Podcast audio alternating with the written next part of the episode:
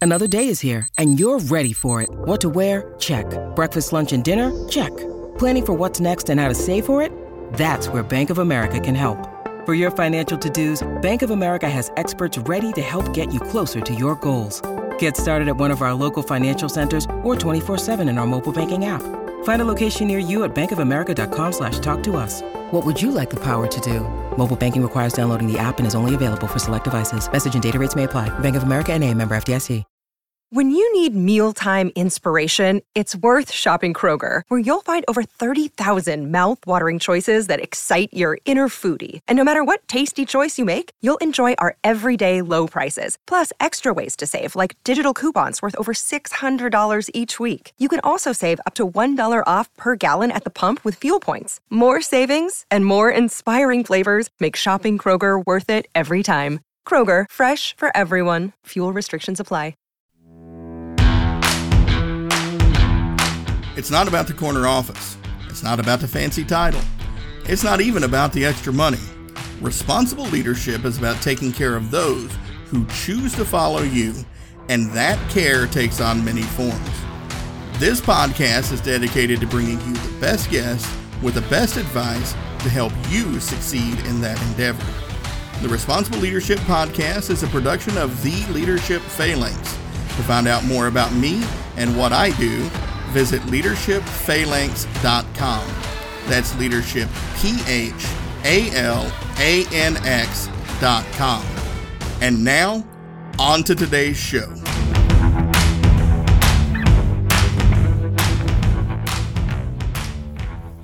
All right, folks. Hello and welcome to this episode of the Responsible Leadership Podcast. I've got an outstanding guest for you today, Mr. Tom Hardison. Tom, thanks for being with us. Thank you, Earl. I'm excited to be here and, and dive into what we can do to really make a difference for people.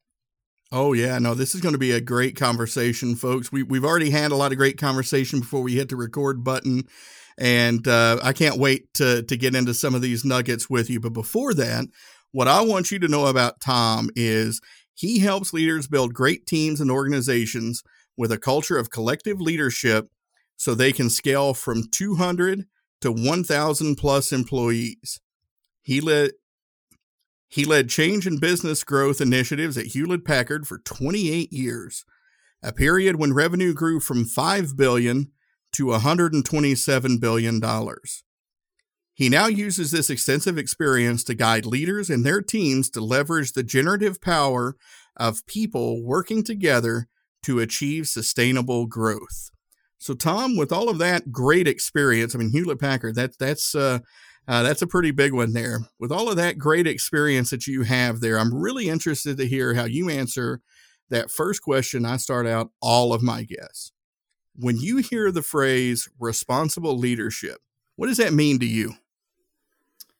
Well, the, I take two views of it on, on several subjects. So, one view is um, what we're responsible for in as a leader. And one of those is outcomes that we're trying to, we're being asked to do. We're also responsible for taking care and serving our stakeholders who are requesting those outcomes of us and who are participating with us in helping achieve them.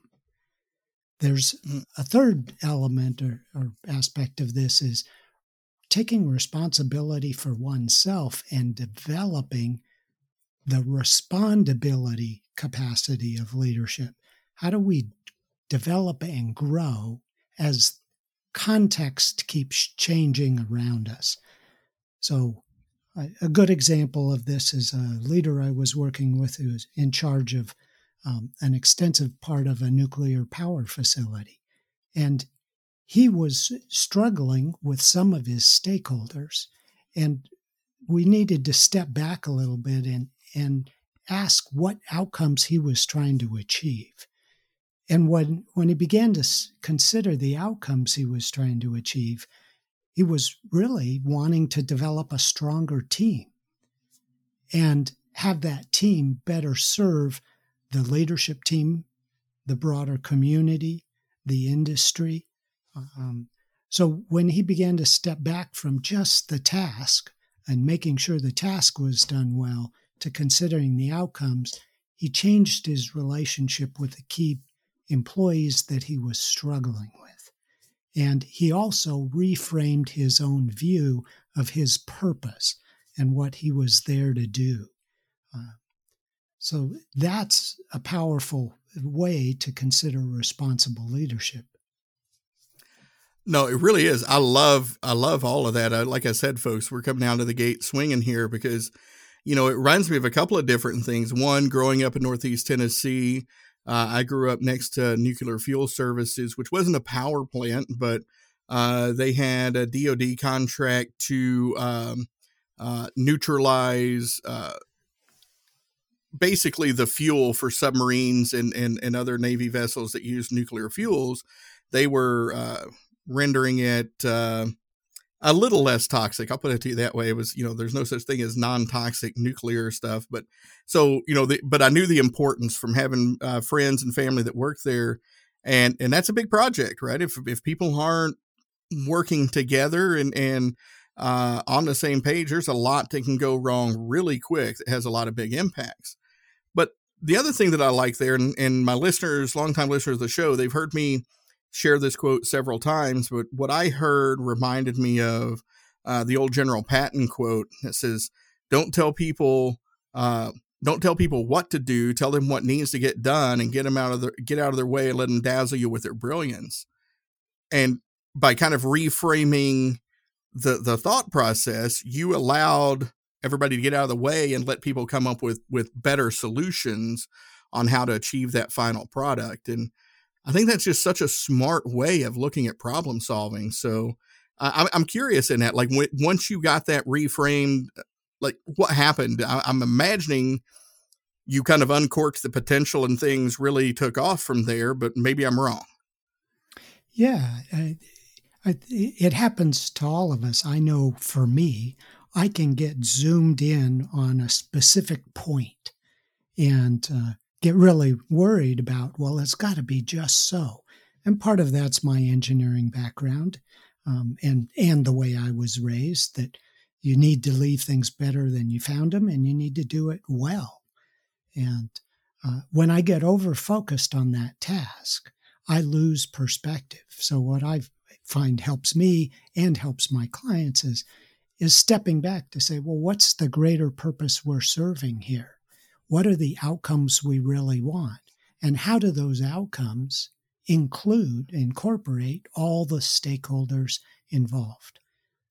And that gives us a different perspective. And, and when, when we can see that broader systemic perspective, and then we can see how our interactions affect the system and the people around us and affect the ability of us as a team to accomplish the objectives that we want. Um, that that loosens things for everybody because it it gets us refocused on well what do we really care most about? Yeah. No that that is good. Yeah. I mean again it reminds me um, i'm trying to remember the gentleman's name. It's going to be a few episodes back. Um, but i just can't pull the name out but he he said, and, and I'm sure it's an old saying. It's the first time I heard it. He said it's a it's a lot harder to read the label when you're inside the bottle. Um, and, oh, that's a beautiful analogy. It is. It is. And and uh, yeah, and, and so that, like you said, we all fall victim to it. Have you figured out why? Why why do we all fall victim to it? Well, I have some clues from some of my my training, uh, and it's our nervous system, our whole biology is focused on looking out for threats and making mm-hmm. sure they go away. And so we a problem can be a threat. An incoming email from someone we're worried about could be a threat in our mind and we could easily go into a re- reactive mode of defending or protecting or or just complying to to get along uh, well enough for that to disappear. So when we fall into those reactive patterns, we, we lose our creative capacity to generate new possibilities, to generate new solutions. So it, it's a matter of noticing well, how am I responding? Am I reacting out of unconscious patterns that I've developed up to this point? Or am I able to step back and observe, oh, yeah, that's a reaction. I know I've done that before. Now, if I can separate myself from the situation for just a moment and consider the choices I have and what choices would really help me generate a better outcome, and who would I like to involve to help me in thinking it through and then taking action to make it happen. That's the kernel of what enables generative leadership to happen. It helps us realize we're not alone. We have a team with us, people we can call upon. And when we perceive that, um, it makes it a lot more fun. Well, and I'm glad you brought that term up again, a generative leadership, because you know I know a lot of folks have heard generational leadership and all that, but uh, you know until getting you know the the pitch to have you as a guest on the show and and looking through your one sheet, I'd never really heard the term generative leadership before. So yeah, take a few minutes, talk to us about that. What what is generative leadership? Yeah, it's a, it, the way I view it is it's a systemic approach, and it starts with people. Um, and with people, we build teams. And the reason we build teams is because we need more than one person to be able to get whatever it is we're trying to accomplish done. And the reason we build organizations, um, sometimes people think in a, in a narrow concept that an organization is there to generate revenue and profit and satisfy Wall Street. Uh, and the reason that's not the real reason we build organizations. We build organizations to be able to accomplish something that we couldn't do by ourselves, that we couldn't do with just a few people, but it takes an extensive organization to pull some very complex things off, whether it's building the Hoover Dam, the Intercontinental Railroad, defending our country. Uh, we build organizations for a greater purpose. And so, um, thinking about, well, what do you need? You need people in that. You need people operating collectively toward common purpose and objectives in teams to bring their different talents together in a synergistic way. And you need to be able to develop a common culture of leadership, uh, shared leadership, so that anybody can see something coming up that needs to be addressed and raise it to the rest of the rest of the organization. Um, and you need to build a, an organizational structure and support mechanisms that encourages and supports what you're trying to accomplish from there you can really f- then act on well what is the business we're in? And how do we make that happen? And how do we develop the competencies needed uh, in that?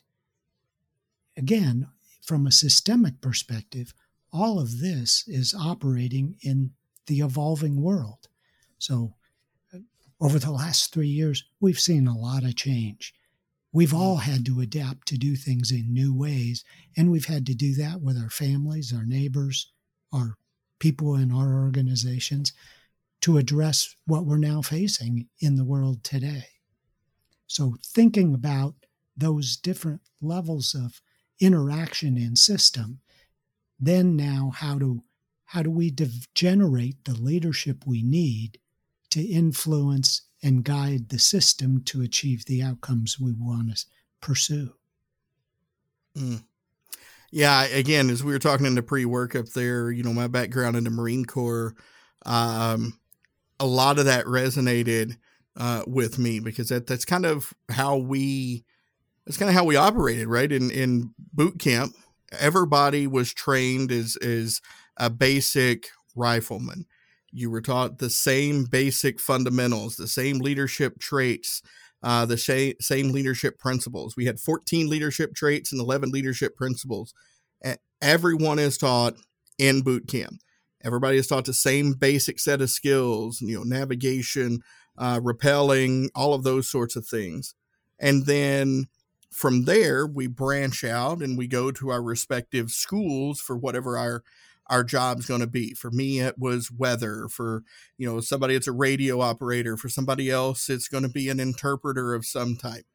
You know, but but the thing, and this is why what you just said really resonated with me is because we had that kind of common core, if you will, of of leadership skills. We all understood the same basic principles of what it means to to be a marine, what it means to function in a team, what it means to problem solve you know you could very easily in in in uh, you know whether it's a wartime situation or even in a civilian or excuse me a peacetime training exercise you can take the radio guy or the the communications guy or the interpreter or the weather guy and put them in uh, you know most situations and they're going to be able to identify they're going to be able to lead because they can lead in a way that's identifiable to the the the new team, and for the most part, hum along uh, fairly well. You know, they're going to know that hey, yeah, I'm a I'm a commo guy. I don't understand. Uh, you know what a mortarman does, but I understand enough to know that that person does understand. So I'm going to let my ego get out of the way and trust them to make the right decisions. I'm just here to make sure that, as you keep talking about, the out the desired outcome is what we're moving towards. And so you know again as as you were describing that i'm sitting here like uh, you know this is this is a great model because it reminds me a lot of what we did. So uh, i don't know if you spent any time with military folks or not uh, very much but uh, it, it's a good model you've got here. Yeah I, I had a little bit of experience in my family. My grandfather served during world war ii my father um, w- was in the Air Force uh, as in between wars uh, after Korea. Um, and I've worked, uh, one of my teachers is Dr. Ken Long, who works uh, as a professor now at the U.S. Army Command and General Staff College, um, teaching logistics and leadership. And uh, it, he's an amazing teacher and one I respect highly. So I, I lessons from him as well. And uh, one of the one of the capacities that he's helped me really begin to focus more on is how do we develop creativity and how do we develop the and, and in order to develop creativity uh, for innovation we need to be able to have safety trust be able to tell the truth from our perspective and have that be heard and understood. And then from hearing the collective stories of what people are seeing, that then opens up opportunities for choice. And that generates the opportunity to do new things in a creative way. Mm.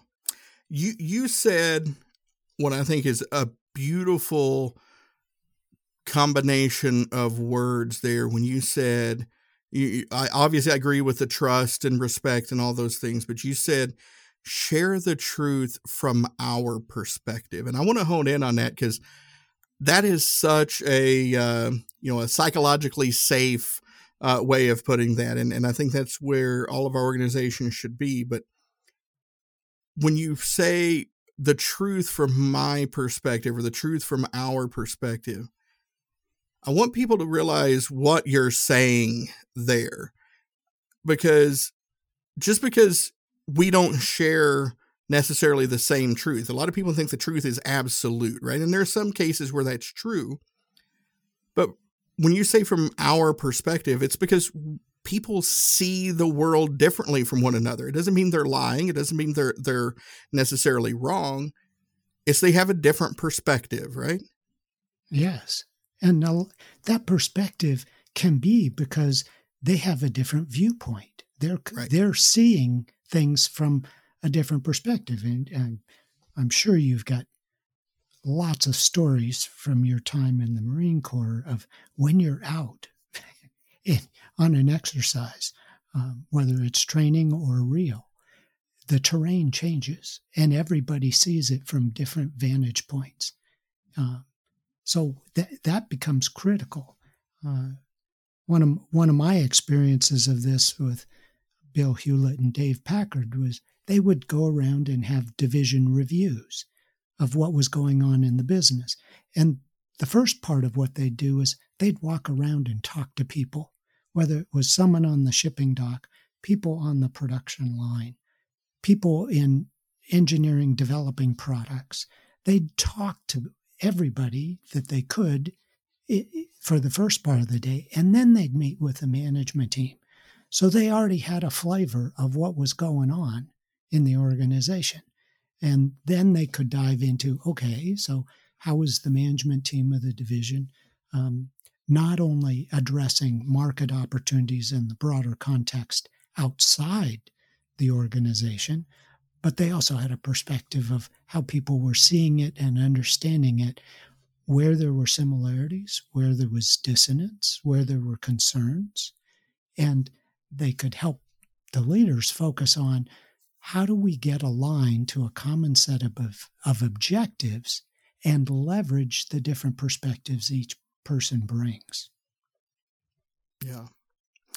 Yeah, no, I again, I like that. And and you're talking about stories, and and this was, you know, first of all, uh, you know, thank thank your family for their service. You know, Korea, World War II, those were completely different environments than what we operate in uh, these days. But just to kind of you know give you some perspective, there there was a, a kind of an infamous story uh, from World War II. Um, there was uh, there was so there's supposed to be two waves. The first wave was the paratroopers. They were supposed to land, establish, and uh, drop smoke to let the second wave, which was the bombers, know where they were so they didn't get bombed.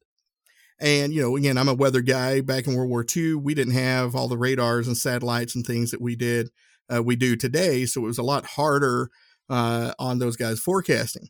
So what the bombers had in their briefing package was um, drop your bombs downwind the direction the smoke is blowing. That will be ahead of, of the paratroopers. Well, between launch and landing, the winds had shifted. And so the bombers saw the smoke blowing towards them as they were coming in. Their instructions were drop the bombs ahead of the smoke. So they dropped the bombs early, and we essentially bombed our own guys because of a difference of perspective. Um, they were doing their job, conditions had changed, and nobody was necessarily wrong. It's just conditions shifted, and nobody realized it and had the communications in place to to fix the situation. And I think that happens quite a lot in business, doesn't it? Where where we get stagnant and we don't have the communication lines in place. So when the conditions change, we can do a lot of harm uh, before we realize what's going on, right? Yes, and that's why listening to everybody's perspective is critical because the lone voice may be seeing the change before other people and or maybe protecting something really critical that if not taken care of will lead to major challenges later. So the lone voice is a really valuable voice and it needs to be safe for people to voice what they see. Otherwise, we don't get the truth out in a way that the organization can respond effectively. Yeah, I love it. Outliers are a valuable, valuable thing. Um, well, I tell you what, here, Tom, uh, we need to take a quick break here to to pay some bills, um, and then we'll pick this conversation up on on the other side of the commercial break. How's that sound? Sounds good.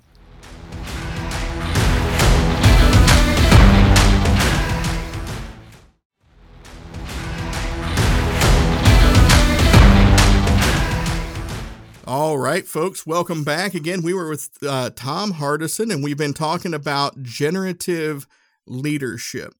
Uh, now, in the bio, uh, I did mention that Tom uh, spent quite a few years with Hewlett Packard, saw some great growth there.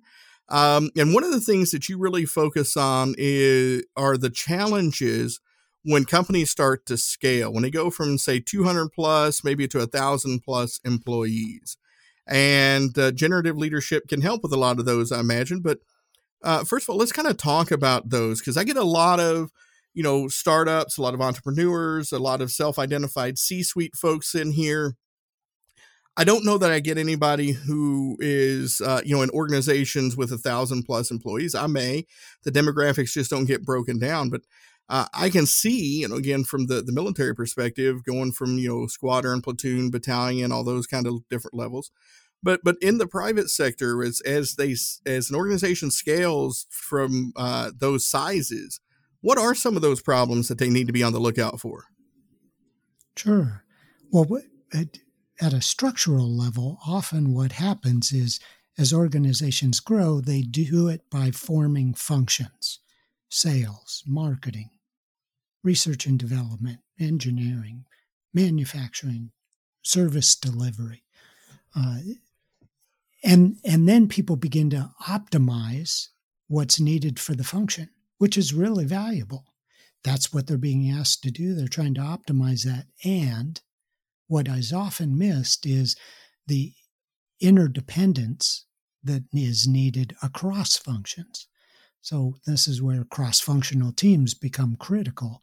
People being able to represent the needs of their functions and the direction of their functions and work cross functionally together to address major initiatives for the business, whether it's creating new products or services and bringing those to market, or it's leading a change in in underlying infrastructure capacity, IT system change is a big one.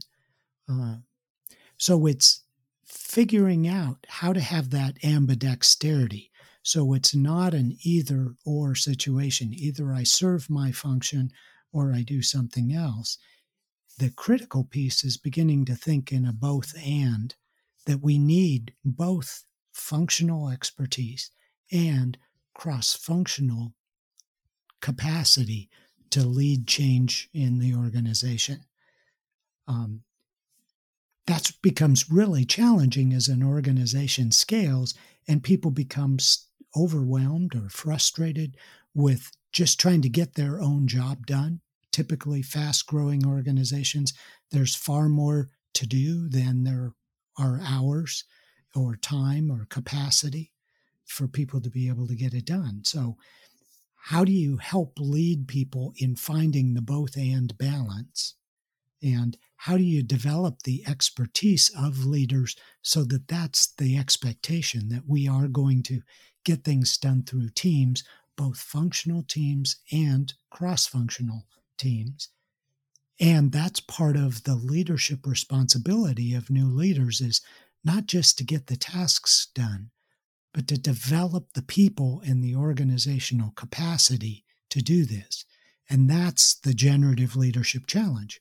How do we generate the leadership we need for the organization to scale effectively and sustainably? Mm. No, again, I, I I, I, like that because you know you're kind of talking about a lot of organizations get stuck in their silos and people never get out of it, and your IT department gets pitted against your sales department, your sales department gets uh, pitted against your manufacturing because you know at, at, the basis of it, and I think this is a lot of what you're talking about here is you, you reach a point where those those departments, if you're not careful, become dependent to one of one another, and they start seeing each other as adversaries of competing for resources. And what you're talking about, and I, I like, and, and again, please correct me if I'm misunderstanding anything here, but is making sure that those departments don't start seeing each other as adversaries for resources, but how can they work together so there's more resources for everybody, right? Yes. And I, I think you're right on there. It is, it, how do we view each other as collaborators? How do we view what we're trying to do as a common shared challenge? And the, the, when we can find the common purpose and we can find the common objectives, and then we can bring our different functional expertise together to make good decisions of what what's realistic, pragmatic to do, with the resources available in this specific area that we're trying to improve. So, how do leaders, and again, I, I love this, um, and I know how we did it in the military, but I'm kind of curious from from the private sector. How do leaders in the private sector really, really build the teams that can do that? What are the steps that they need to do to to build that cross functional team that you talked about? Sure. Uh, so uh, I have a a 20 minute video that goes into a little more detail, and I'll make sure I get the link to you uh, yes. so you can share that with, with the listeners. Um, but there are eight steps that uh, really effective teams build upon over time. And the first is just getting clear on what's the work that we're needing to do and what expertise does it take to be able to do that. And then it's getting clear the second piece is getting clear to why are we doing that? What are the meaningful outcomes and goals that we have for doing that? Um, third piece is really understanding the stakeholders and the other people and uh, organizations that are dependent upon this initiative and how do we have good communication with them on what we're doing. A fourth piece is what are the relationships we need to build to be able to make it work, both within the team and with the stakeholders and broader world around the team to make something happen. And how do we develop that psychological safety, the trust, to be able to tell each other the truth where there are dissonant views and see the opportunities to make things better? A fifth piece is really getting into the roles, responsibilities. How are we going to make decisions? How do we hold each other accountable? So, our internal systems and ways of getting the things done that need to be done. Sixth piece is a culture of development. We're not just doing this one time. We're doing this and we're developing our capacity to take on these complex challenges. And we're going to keep taking those on because that's what allows us to adapt creatively and provide greater value. The seventh is learning and really being able to step back and observe ourselves as individuals, our team, and how we're working, and the system around us, and how can we better influence and collaborate with that. And the last piece is developing leadership and developing a shared leadership capacity where we can listen and learn from everyone and we can envision a common desired future, we can commit to act, and we can practice creating that future now together. Mm. I like those. I like those a lot. They're they're very well in line again with uh, uh, you know, and I've I've made no no bones about it with folks on here. The, the what I call the eleven shields of the leadership phalanx are uh, kind of a civilianized version of the uh, 11 leadership principles that we were taught. And, uh, you know, they, they all line up very well with what, what you, uh, what you just said, you know, the, these things like, you know, train how you want to perform, uh, develop your leaders, right? Uh, look for those opportunities. Uh, don't be afraid to take those on, but you know, know that there's going to be out, you know, there's going to be outcomes that you're going to have to own. Sometimes there's going to be great outcomes. Sometimes they're going to be bad outcomes. What do you do when each of those happens right? It's it's easy to celebrate the victories but what do you do in the losses and how do you adapt and and move on from there without throwing each other under the bus? Um yeah I, I like those eight and yes please definitely send me the the link to that video. I want to make sure uh that that gets out there but um you know again when you're talking about organizations uh that that are hitting that you know thousand plus employees that, that becomes a lot harder to do on that scale. It's it's kind of easy to do those things when you're five, ten people in the same office. When you're a thousand employees spread uh, spread across multiple cities, maybe even multiple countries, how how can how can one person do all that? Well, it, one person can't. It takes everyone practicing it together, and that's the the collective mastery that gets built. So, the, my experience again back at HP when I joined, there were eighty thousand employees in mm. forty plus divisions, I believe, and it grew to over three hundred thousand employees. Um, so, how do we do that? Well, we had a common set of values, a common set of objectives. We had shared strategies and practices that we used across the organization. And and there was regular training. One of the programs when i first joined um, within a couple of years was teaching a process of management class to every manager. And, uh, managers were helping facilitate it with other managers along with someone from our, our training team.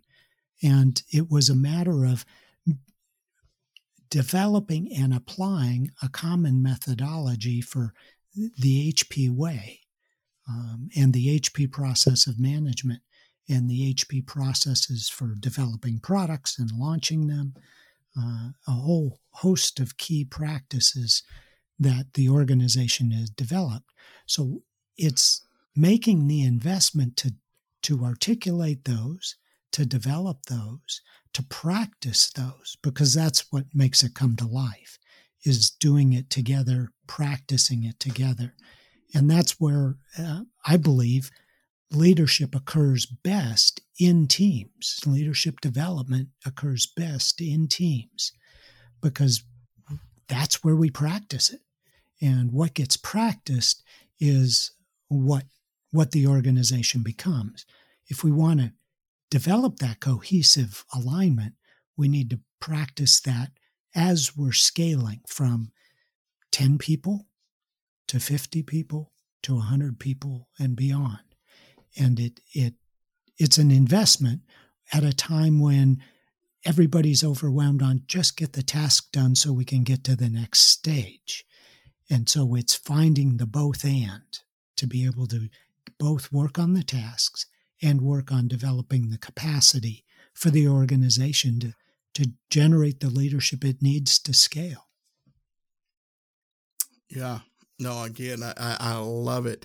And uh, you know, it makes a lot of sense to me, but I can I can hear it now because I'm sure you've ran into a lot of folks who are kind of skeptical of uh, yeah, this sounds good in theory, but you know, it can't work in real life. But I'm sure you probably got at least a, a couple of examples where it has worked in real life, right?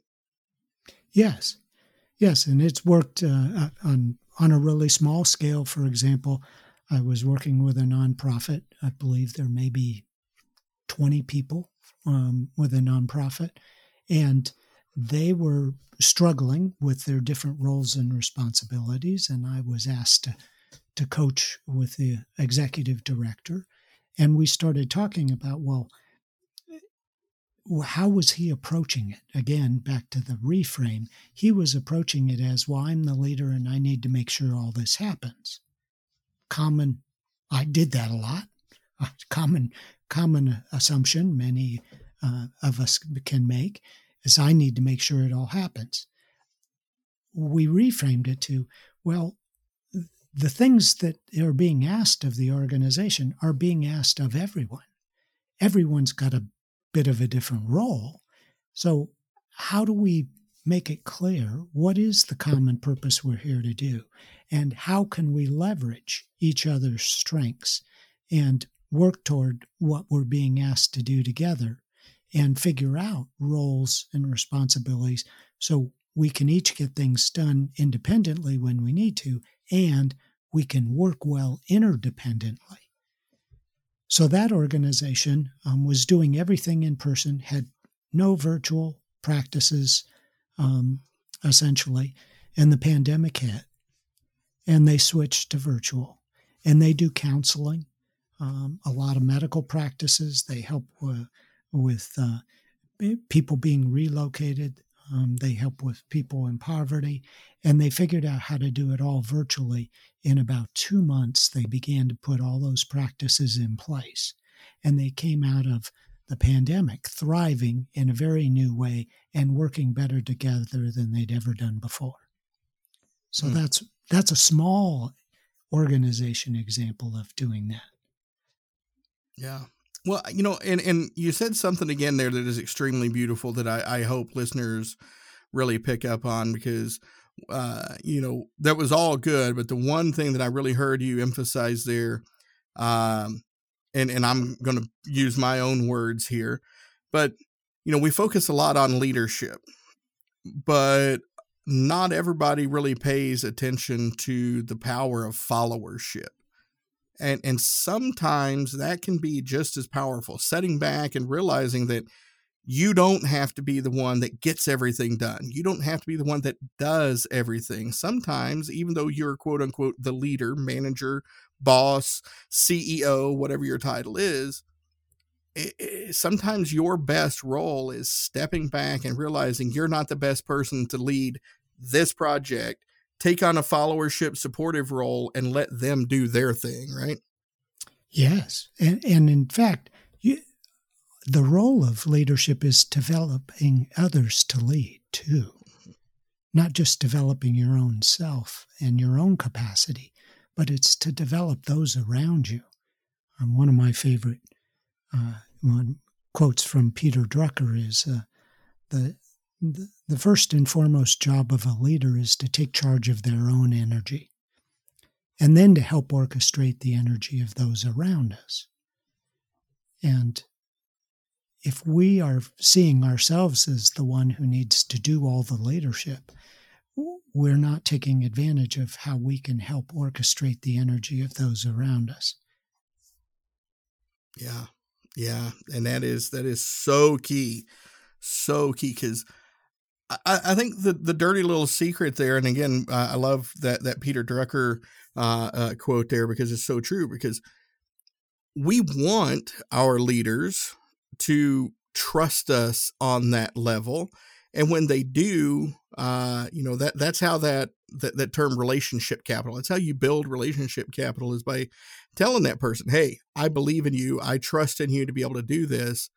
And man, that just breathes life into that person to to be ready to take that next step whenever it, it comes up. And it, knowing that you trust and value them enough to put them in a leadership role when they're not quote a formal leader you know they don't have the title. And and like you said that's how as a leader you develop the next generation of leaders is is breathe that life into them. So i love that. I love that a lot. Um well, Tom, we just crossed over the 41 minute mark here, and this is this conversation has flown by. I've loved every single second of it. Uh, you've been every bit of a guest that I thought you would be, and more. So, um, I'm really curious before we uh, close out here. Uh, is there anything we didn't get a chance to cover that you'd like to leave listeners with? Yes, and I, I think this is something I've heard you talk about as well. Is um, we often get stuck, and I got stuck multiple times in my life and career. And um, when when I got stuck, it's easy to feel alone and feel like, well, no one else uh, can understand this, and uh, no one else can really help me. And that's a horrible place to be in that mindset. Um, and what I'd say is there are lots of people available that are able to help think through things, figure out different perspectives, generate new possibilities, and help develop the leadership in the organization. And I, I really appreciate the work Earl's doing, and I really appreciate having this conversation with you. Thank you, Earl. Oh, it is every bit a pleasure. Thank you for for being with us here. And I know my listeners are very excited to find out more about you and what you do, what you have done, and what you're going to be doing going forward. So, uh, what's a good way for them to find out uh, about all things Tom Hardison? Well, t- two ways. One, my website is uh, generativeleadershipgroup.com, and you can find me on LinkedIn at Tom Hardison on LinkedIn. And those are the two best ways to get a hold of me. Outstanding. And, and listeners, as always, uh, we will have those links in the show notes for you so you can reach out and connect and, and learn more uh, about Tom. Uh, well, again, brother, I, I, love everything that you are doing. Um, I love the this concept. Uh, I've got a new term in my dictionary: generative leadership. Uh, we'll be leaning heavily on that. And I just want to say again, thank you very much for everything that you're doing, that you have done, that you continue to do. And thank you for being an outstanding guest here on the Responsible Leadership Podcast. Oh, thank you, Earl. It's it's exciting to have these conversations, and I appreciate you you inviting me on. Thank you. Well, all right, folks, there you have it. Another great show about responsible leadership. I really appreciate you listening. And if you have any feedback for me, please reach out at earl at leadershipphalanx.com. That's E A R L at leadershipphalanx.com. Thank you for rating, reviewing, subscribing, and sharing the show so these messages can spread further and make a bigger impact. With that, I look forward to speaking with you again in the next episode.